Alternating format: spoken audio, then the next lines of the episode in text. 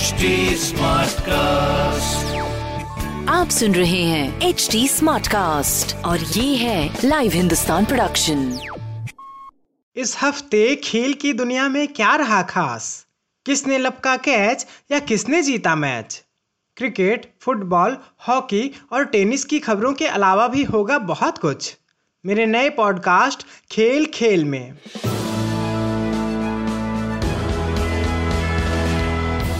नमस्कार, लाइव हिंदुस्तान से मैं हूं रत्नाकर पांडे। पहली खबर क्रिकेट से। दक्षिण अफ्रीका और इंग्लैंड के बीच 3 T20 मैचों की सीरीज खेली गई। इसे इंग्लैंड ने 2-1 से जीत लिया। 12 फरवरी को खेले गए सीरीज के पहले मैच में दक्षिण अफ्रीका ने इंग्लैंड को 1 रन से हराया था, जबकि 14 और 16 फरवरी को खेले गए दूसरे और तीसरे T20 में इंग्लैंड ने जीत हासिल की। भारत और न्यूजीलैंड के बीच 2 टेस्ट मैचों की सीरीज खेली जाएगी।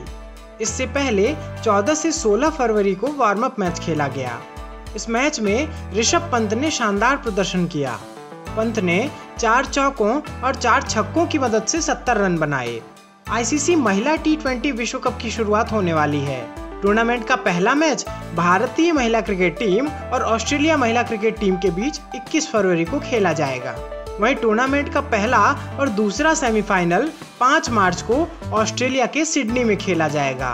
इसके बाद फाइनल मैच 8 मार्च को मेलबर्न में आयोजित होगा।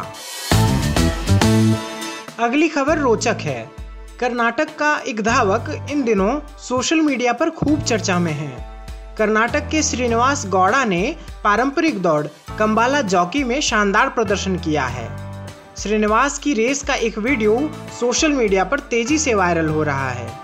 इसमें दावा किया जा रहा है कि उन्होंने 100 मीटर की दौड़ को 9.55 सेकंड में पूरा किया है।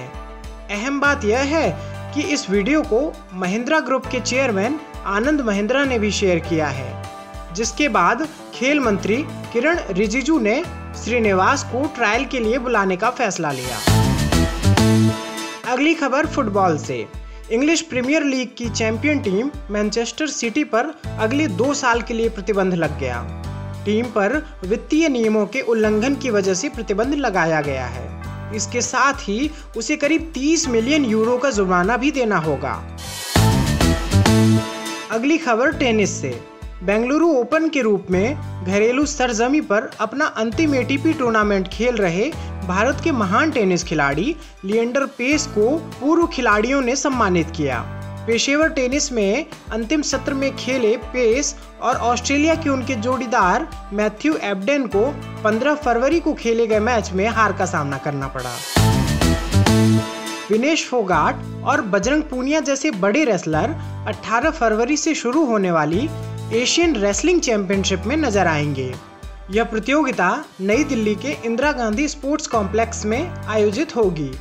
अहम बात यह है कि इसमें पाकिस्तान के 6 रेसलर भी हिस्सा लेंगे। आपको हमारी ये प्रस्तुति कैसी लगी? हमें फेसबुक, ट्विटर, इंस्टाग्राम के जरिए ज़रूर बताएं। हमारा सोशल मीडिया हैंडल है @HT Smartcast। आज के लिए बस इतना ही। मुझे यानी रत्नाकर को दीजिए इजाजत। नमस्कार।